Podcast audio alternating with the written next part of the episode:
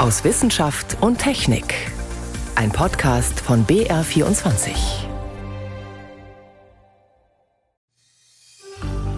Abgegebene Stimmkarten sechshundertdreiundachtzig. Mit Ja haben gestimmt zweihundertsechsundneunzig. Mit Nein haben gestimmt dreihundertachtundsiebzig. Das hat am Donnerstag die Bundestagsvizepräsidentin Aydan Özoğuz verkündet.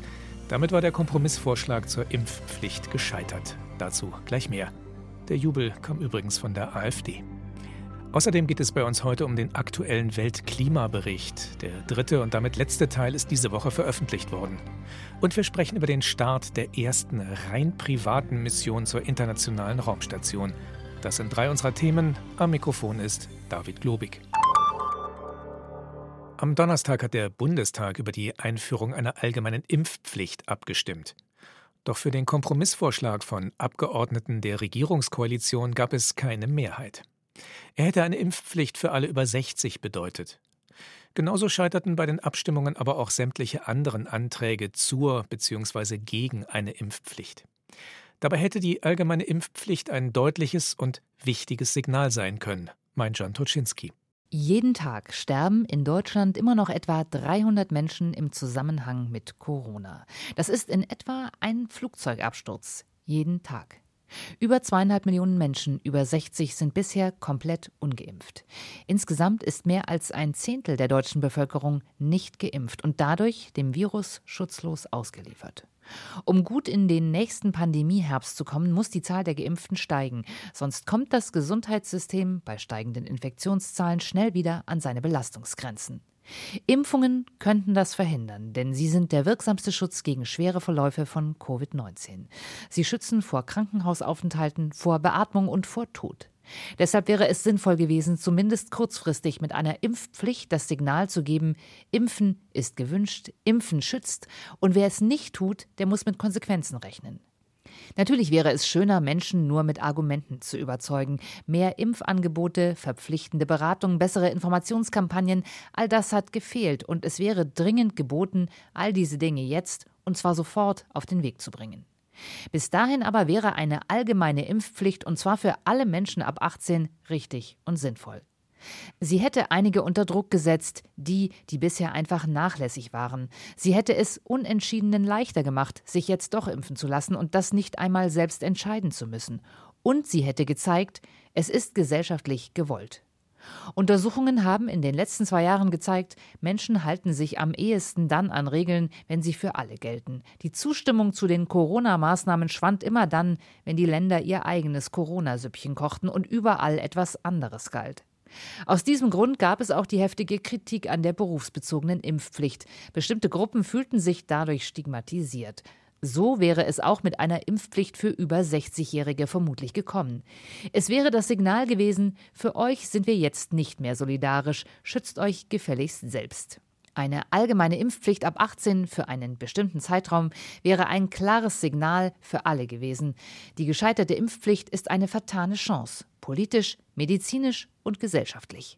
Zur gescheiterten Impfpflicht war das ein Kommentar von Jean Turczynski. Etwa alle sechs Jahre legt der Weltklimarat I P C C einen sogenannten Sachstandsbericht vor. Darin fassen die Expertinnen und Experten zusammen, was aktuell über die Klimaerwärmung bekannt ist. Am Montag hat der I P C C nun auch den dritten Teil seines Berichts veröffentlicht. Es geht darin ganz konkret um die Frage, was müssen wir tun, damit unser Planet so bewohnbar wie möglich bleibt? Katrin Hondel berichtet.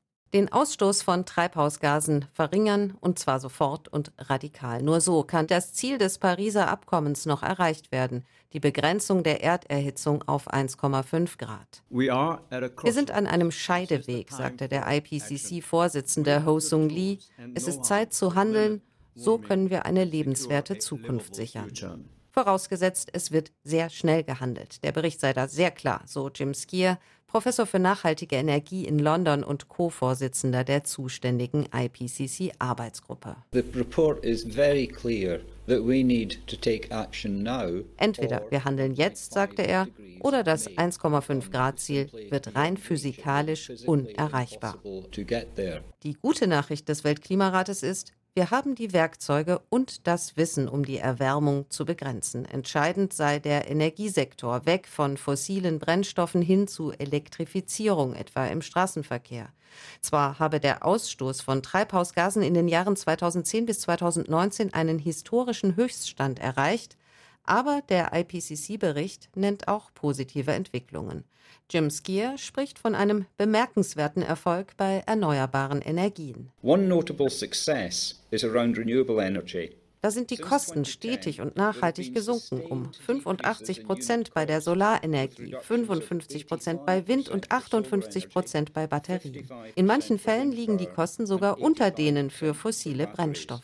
Doch das Lob für teilweise erfolgreiche Klimapolitik hielt sich in Grenzen bei der Vorstellung des neuen I P C C-Berichts. Half measures will not halve greenhouse gas emissions by twenty thirty, which is what we need to do. Halbe Maßnahmen könnten die Treibhausgasemissionen nicht halbieren, warnte Inger Andersen, die Leiterin des Umweltprogramms der Vereinten Nationen. Und genau das sei nun nötig. Ein entschlossener Kurswechsel, mehr Aktion. This year, not next year. Und zwar dieses Jahr, nicht nächstes, diesen Monat, nicht nächsten Monat, heute, nicht morgen. Sonst, so Andersen, schlafwandeln wir weiter in eine Klimakatastrophe. Into a climate catastrophe. Zum dritten und letzten Teil des aktuellen Weltklimaberichts war das Katrin Hondel. Wir haben es gerade gehört. Um die Klimaerwärmung noch auf ein akzeptables Maß zu begrenzen, müssen wir entschlossen handeln. Und das sofort. Gefragt sind da aber nicht nur Politik und Wirtschaft, sondern jeder von uns. Denn auch Klimaschutz im Alltag kann erstaunlich viel bewirken. Doch wie bringt man Menschen dazu? Freiwillig unseren Lebensstil zu ändern, damit tun wir uns schwer. Aber uns unsere Art zu leben verbieten lassen, das wollen wir erst recht nicht. Wie es trotzdem mit dem Klimaschutz funktionieren kann, weiß Jenny von Sperber. Konsumenten können durch einen klimafreundlichen Lebensstil, also durchs Energiesparen, in den kommenden drei Jahrzehnten erstaunlich viele Treibhausgasemissionen einsparen. Und zwar in den Bereichen Ernährung, Verkehr und Gebäude. vierzig bis siebzig Prozent, sagt der Physiker Felix Creutzig, einer der Autoren des aktuellen Weltklimaberichtes. Es gibt auf der Nachfrageseite, also beim Verbrauch, sehr viele Möglichkeiten, Klimaschutz zu betreiben. Und tatsächlich haben wir herausgefunden, dass es ein ganz zentraler Hebel für den Klimaschutz ist. Aber, und dieses Aber ist entscheidend, die Politik muss die Voraussetzungen dafür schaffen. Nur mit klug gesetzten Rahmenbedingungen werden die Menschen da in dem Maße mitziehen. Wobei diese politische Unterstützung ganz unterschiedlich aussehen kann. Das müssen nicht unbedingt Verbote sein, Flugverbote oder Fahrverbote. Es geht vielmehr darum, die Konsumenten zum Energiesparen richtig anzuleiten. Zum Beispiel, wenn es möglich gemacht wird, auch weiterhin im Homeoffice zu arbeiten, dann senkt das die Emissionen im Straßenverkehr. Für den klimafreundlichen Verkehr hat Felix Creutzig noch weitere Ideen. Ganz zentral ist hier die Unterstützung zum Beispiel von Fahrradfahren. Wir wissen, dass viele Fahrradfahren wollen, aber es muss sich unsicher fühlen und dafür braucht es sichere Fahrradinfrastrukturen. Was können wir sofort machen? Und das ist zum Beispiel ein autofreier Sonntag, aber auch eine Reduzierung des Tempolimits. Also auch neue Regeln für den Alltag, die bisher eher unbeliebt sind. Nur ein großer Strauß von politischen Einzelmaßnahmen kann die Weichen stellen. Ein wichtiger Teil darin, die Ernährung. Im Ernährungsbereich geht es vor allem darum, weniger Fleisch zu essen. Das hat mich sehr erstaunt, auch das zu sehen, wie groß die Treibhausgasemissionen durch Fleischkonsum sind und dass es hier tatsächlich Möglichkeiten gibt, indem wir weniger, nicht notwendigerweise überhaupt kein, aber auf jeden Fall weniger Fleisch essen. Wie sehr die Fleischproduktion in der großen Klimarechnung ins Gewicht fällt, zeigt ein Gedankenspiel von Wissenschaftlern der Uni Oxford. Marco Springmann. Wenn sich alle Leute auf der Welt von heute auf morgen auf eine vegane Ernährungsweise umstellen würden, dann haben wir ausgerechnet, dass sich die ernährungsbedingten Treibhausgasemissionen ungefähr um drei Viertel reduzieren würden. Die ernährungsbedingten Treibhausgasemissionen machen ungefähr ein Drittel aller Treibhausgasemissionen aus. Aber welche politischen Möglichkeiten gibt es, den Menschen mehr pflanzenbasierte Mahlzeiten schmackhaft zu machen? Es gibt unauffällige, aber trotzdem erfolgreiche Maßnahmen. Wenn Restaurantbesitzer zum Beispiel auf ihrer Speisekarte anstatt des Fleischgerichtes ein vegetarisches Gericht ganz nach oben schreiben, dann wird es häufiger bestellt. Härtere Maßnahmen wären zum Beispiel weniger Subventionen für Tierfutter. Schließlich entscheidet auch der Preis, welche Nahrungsmittel sich Menschen aussuchen. Darüber kann Politik natürlich auch steuern. Nicht nur bei der Ernährung, erklärt der Wirtschaftswissenschaftler Uwe Schneidewind. Nur wenn der energieintensive Konsum teurer ist, setzt das Anreize zur Einsparung.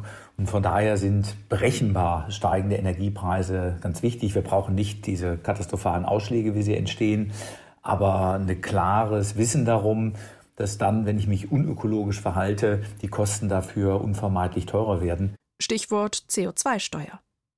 Zur politischen Unterstützung gehört es aber auch, den Bürgerinnen und Bürgern besser zu erklären, warum solche neuen Regeln nötig sind, betont Schneidewind. Er selbst ist vom Wissenschaftler am Wuppertal-Institut für Klima, Umwelt und Energie zum Politiker geworden und heute Oberbürgermeister von Wuppertal. Diesen Seitenwechsel hat er auch gemacht, weil er verstehen wollte, wie schwierig es ist, all diese wichtigen Maßnahmen politisch durchzusetzen. In der Wissenschaft gibt es eine hohe Klarheit darüber, was sich verändern muss. Wir kommunizieren das seit äh, fast dreißig Jahren äh, und dennoch passiert zu wenig. Als Bürgermeister von Wuppertal spürte es jetzt tagtäglich. Wie herausfordernd es ist, eben Prozesse zu gestalten, die Menschen mitnehmen, die ihnen die Gelegenheit geben, zu spüren, dass viele der Sorgen und Ängste, die damit verbunden sind, oft nicht begründet sind und am Ende dann sogar eine sehr viel höhere Lebensqualität damit möglich ist.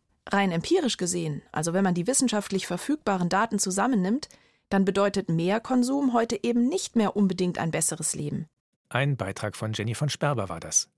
Sie hören B R vierundzwanzig am Sonntag aus Wissenschaft und Technik. Heute mit David Globig.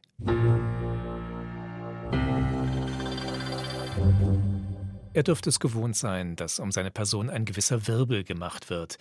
Immerhin gilt der Mann seit Jahren als eine der Koryphäen der Hirnforschung in Deutschland. Niels Birbaumer, lange Zeit seines Lebens war er in Tübingen zu Hause. Auch jetzt macht er wieder von sich reden, aber er wird sich wohl nicht über alle Schlagzeilen gefreut haben. Immerhin, vor gut zwei Wochen hat er eine neue Studie veröffentlicht, mit der untermauert er seine These, dass es möglich ist, mit Menschen zu kommunizieren, die sozusagen in einem komplett gelähmten Körper eingeschlossen sind. Andererseits wurde diese Woche bekannt, dass Birbaumer in einem seit Jahren schwelenden Streit mit der deutschen Forschungsgemeinschaft D F G einen Vergleich geschlossen hat, aber dass er als Forscher aufhört. Ulrike Mix mit einer Annäherung an ein tragisches Karriereende. Stellen Sie sich vor, Sie haben eine grauenhafte Krankheit. Die Kontrolle über Ihre Muskeln geht Ihnen verloren. Irgendwann sind Sie komplett gelähmt, können nicht mal mehr allein atmen, sich nicht mitteilen. Sie liegen beatmet irgendwo im Bett, im Körper eingeschlossen. Und dann kommt da einer, der Hoffnung gibt, einer, der versucht, ihre Gedanken zu lesen, jemand wie Niels Birbaumer. Der Tübinger Hirnforscher bemüht sich, Gedanken sichtbar und übersetzbar zu machen. Gedanken sind in unserem Gehirn immer elektrische Veränderungen und die kann man aufzeichnen und dann kann man, wenn die Leute lernen, zum Beispiel Ja oder Nein in einer bestimmten Art und Weise zu denken, kann ich das aus den elektrischen Strömen des Gehirns rausfiltern und dann kann dieser Mensch mit seinem Gehirn, also seinen Gedanken, wieder kommunizieren. Damit das gelingt, setzte Niels Birbaumer komplett gelähmten Patienten eine Haube mit Sensoren auf den Kopf und ließ sie denken. Es ging um simple Ja- oder Nein-Antworten. Die könne er mit siebzigprozentiger Wahrscheinlichkeit korrekt lesen, sagte er in einer Studie, die zweitausendsiebzehn Furore machte. Doch dann der Absturz. Ein Tübinger Informatiker zweifelte Birbaumers Ergebnisse an. Er rechnete nach und kam nur auf eine fünfzigprozentige Unterscheidung der Ja-Nein-Antworten, also Ratewahrscheinlichkeit. Außerdem habe Birbaumer gar nicht mit komplett gelähmten Patienten kommuniziert, behauptete der Whistleblower. Im Juni zweitausendneunzehn stellte eine Kommission der Uni Tübingen fest, Birbaumer habe nicht wissenschaftlich sauber gearbeitet. Unter anderem ist davon die Rede, dass Daten unterdrückt wurden, sogar bewusst, weil sie nicht ins Schema passten. Birbaumer hat das immer bestritten. Es wurden nie Daten unterdrückt, sondern es steht auch das genauso in der Publikation drinnen. Sitzungen, in denen der Patient zum Beispiel keine Luft gekriegt hat oder krank war, äh, manchmal sind die ja so verschleimt, dass sie ja ständig absaugen müssen, sonst kriegt der Mensch ja keine Luft. In solchen Situationen habe ich überhaupt keine Daten erhoben. Und dass man mir das zum Vorwurf macht, ist absurd. Auch die D F G handelte. Im September zweitausendneunzehn erging ein Urteil, das härter kaum hätte sein können. Birbaumer darf fünf Jahre lang keine Forschungsgelder mehr bei der D F G beantragen. Er soll zwei Studien zurückziehen. Birbaumer kündigte postwendend an, er wolle weiterforschen. Ich werde nie aufgeben, diesen Patienten eine Möglichkeit der Kommunikation zu geben. Birbaumer klagte gegen die D F G-Entscheidung. Drei Jahre lang haben er und die Deutsche Forschungsgemeinschaft über Anwälte darüber gestritten, ob die Maßnahmen zu Recht verhängt wurden, ob es also wissenschaftliches Fehlverhalten gab. Ohne Ergebnis. In einem jetzt geschlossenen Vergleich bleibt diese zentrale Frage offen. Die Maßnahmen gegen ihn werden vorzeitig zurückgezogen. Beide, die D F G und Birbaumer, behaupten von sich, sie waren im Recht. Für mich ist ja der entscheidende Punkt, und der ist ja in diesem Vergleich enthalten, dass ich mir nicht vorzuwerfen habe und dass das Gericht Fehlverhalten nicht festgestellt hat. Niels Birbaumer bleibt dabei. Er habe mit komplett gelähmten Menschen kommuniziert und er habe nie Daten unterdrückt. Vor zwei Wochen veröffentlichte Birbaumer eine Studie, in der er, wie er sagt, mit einem komplett gelähmten Patienten kommuniziert hat, über zwei Elektroden, die er ihm in den Kopf gepflanzt hatte. Was Niels Birbaumer macht, macht so sonst niemand weltweit. Nur sehr wenige Menschen können seine Methoden beurteilen. Die statistische Auswertung sei schwierig, sagt Birbaumers langjähriger Freund, der Tübinger Physiker und Philosoph Marco Wehr. Es gebe verschiedene Herangehensweisen, über die man diskutieren könne. Er hätte sich einen anderen Umgang mit Birbaumer gewünscht. So wie das momentan gemacht wird mit diesen Gutachterkonferenzen, in denen man nicht genau weiß, wer der Gutachter ist und wer nicht, finde ich das ein bisschen schwierig. Mir wäre lieber, wenn solche Fragen öffentlich ausdiskutiert würden, also im Rahmen der Universität. Zumal Forscher in den U S A Birbaumers Ergebnisse nachgerechnet und bestätigt hätten. Egal wer recht hat, Fakt ist, für den emeritierten Tübinger Hirnforscher Niels Birbaumer ist nach drei Jahren Streit mit der D F G jetzt Schluss. Musste ja meine Mitarbeiter entlassen, die Patienten verlassen und so weiter. Ich bin äh, siebenundsiebzig, ich kann jetzt nicht eine neue Infrastruktur aufbauen. Abgesehen davon, dass mein Name in Deutschland so gelitten hat, dass natürlich auch Drittmittelorganisationen, mögliche Sponsoren und so weiter überhaupt nichts mehr mit mir zu tun haben wollen. Also kann ich meine Forschung nicht fortsetzen und höre auf damit. Der Skandal um ihn und seine Forschung hat seine Karriere beendet. Niels Birbaumer lebt inzwischen quasi im Exil in Venedig. Ein Beitrag von Ulrike Mix.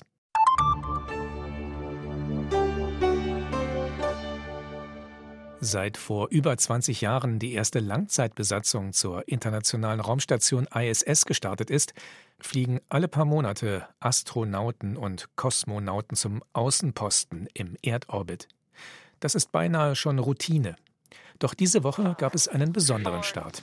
drei, zwei, eins, null. Ignition. Am Freitag hat eine Rakete zum ersten rein privaten Flug zur I S S abgehoben. Axiom Mission One. Gestern Nachmittag sind die vier Astronauten auf der Raumstation angekommen. Sie bleiben rund eine Woche. Ich habe darüber mit meinem Kollegen Stefan Geier gesprochen. Was heißt denn rein privat? Was ist der Unterschied zu normalen Missionen? Also der Hauptunterschied ist, dass die Raumfahrer oder zumindest drei von denen keine Profi-Astronauten sind. Ja, wenn du und ich, wenn wir jetzt zur I S S wollen, dann müssen wir einen Riesenaufwand treiben. Wir müssen Naturwissenschaften studieren, wir müssen in die Astronautenklasse kommen, dann ausgewählt werden als einer unter tausenden Bewerbern, dann viele Jahre trainieren.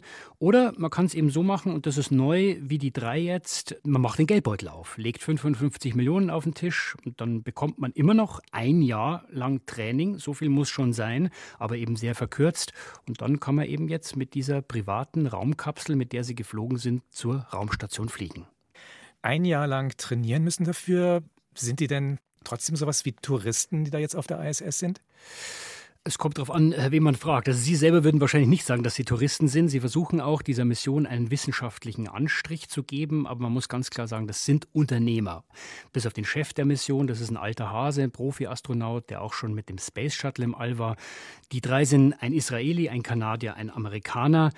Die betonen, sie wollen den Weltraum für mehr Leute zugänglich machen. Aber man muss sagen, diese Firma ist natürlich einfach auch dran, den Weltraum zu kommerzialisieren. Zukünftig soll es eben auch privat gehen. Was machen denn jetzt die vier da oben? Gibt es für die ein Sonderprogramm oder werden die integriert in den ganz normalen wissenschaftlichen Ablauf da oben? Sie werden integriert und sie haben fünfundzwanzig Experimente dabei für diese, naja, effektiv acht Tage, die sie oben sind. Da geht es zum Beispiel um Forschung an Herzzellen, also was Medizinisches. Dafür kann man diese Mikrogravitation ausnutzen auf der Raumstation. Dann geht es um die Wirkung von Weltraumstrahlung auf den menschlichen Körper. Spielt ja eine große Rolle im All. Aber es geht auch um Technik, also ein Roboter, der sich mehr oder weniger selber zusammenbauen soll, als kleines Helferlein. Also man sieht schon viel Technologie, die wirklich auf zukünftige Raumfahrtmissionen ausgerichtet ist. Nun sind die aber nur acht Tage da oben. Kann man denn in der Zeit tatsächlich sinnvoll wissenschaftlich arbeiten oder ist das eher so ein Schnupperpraktikum? Es ist ein Schnupperpraktikum, weil das kann man in acht Tage reißen, im Gegensatz zu jemandem, der ein halbes Jahr oder ein Jahr oben ist und das Ganze, auch die Experimente jahrelang vorbereitet hat. Aber es geht bei dieser Mission eben auch darum zu zeigen, wir als private Firma, wir können so ein ganzes Ding durchführen, von Anfang bis Ende. Und in wenigen Jahren, da will diese Firma Axiom dann wirklich auch eine rein private Station mal aufbauen. Man wird sehen, ob es dazu kommt. Das ist eine gigantische Unternehmung, aber jetzt ein erster Schritt und man kann dann natürlich schon Experimente nutzen, aber man muss natürlich auch die Werbetrommel rühren für alles Zukünftige. Da ist so ein wissenschaftlicher Anstrich zumindest hilfreich. Nun gibt es immer mehr private Missionen und irgendwie hat man das Gefühl, die kommen sich jetzt auch tatsächlich mit den staatlichen ins Gehege. Also zumindest musste jetzt ein Test für eine neue Mondrakete verschoben werden. Wie viele solche Privatausflüge verträgt denn der Raumfahrtbetrieb überhaupt? Wie stark macht man sich da jetzt gegenseitig Konkurrenz?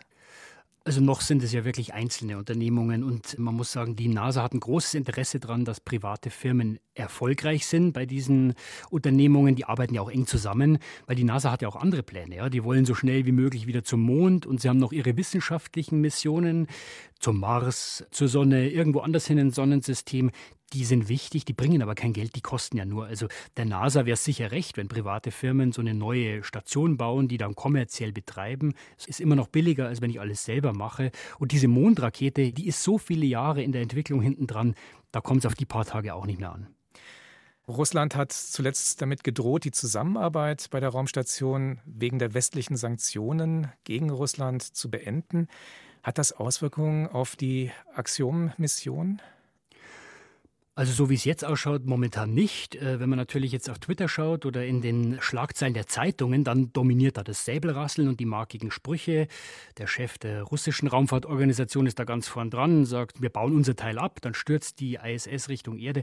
Aber wenn man mit den Leuten redet, die wirklich involviert sind, die Ingenieure der NASA, der europäischen Raumfahrtorganisationen, mit den Astronauten, die gerade oben sind, die sagen, noch ist das alles Business as usual, man darf nicht vergessen, die machen ja keine Spaßveranstaltung, das ist gefährlich, die sind aufeinander angewiesen und das funktioniert auch, obwohl unten auf der Erde so viele scheußliche Dinge jetzt gerade passieren. Aber wenn man mal mittel- und langfristig schaut, wird schon interessant, kann sein, dass man da getrennte Wege geht, Russen und die anderen Raumfahrtnationen. Wenn es so eine Firma wie Axiom wirklich mal schafft, eine private Station zu bauen, ja, dann wird man äh, sagen, ja gut, da können wir die Russen jetzt ausschließen oder da sind die vielleicht nicht mehr dabei oder sie arbeiten mit den Chinesen zusammen und dann war diese Diese Mission, die jetzt gerade läuft, möglicherweise der erste Schritt dazu. Stefan Geier war das über die erste rein private Mission zur internationalen Raumstation. So viel für heute aus Wissenschaft und Technik. Am Mikrofon war David Globig. Sie finden diese Sendung und genauso frühere Sendungen wie immer auch unter b r vierundzwanzig punkt d e slash sonntag.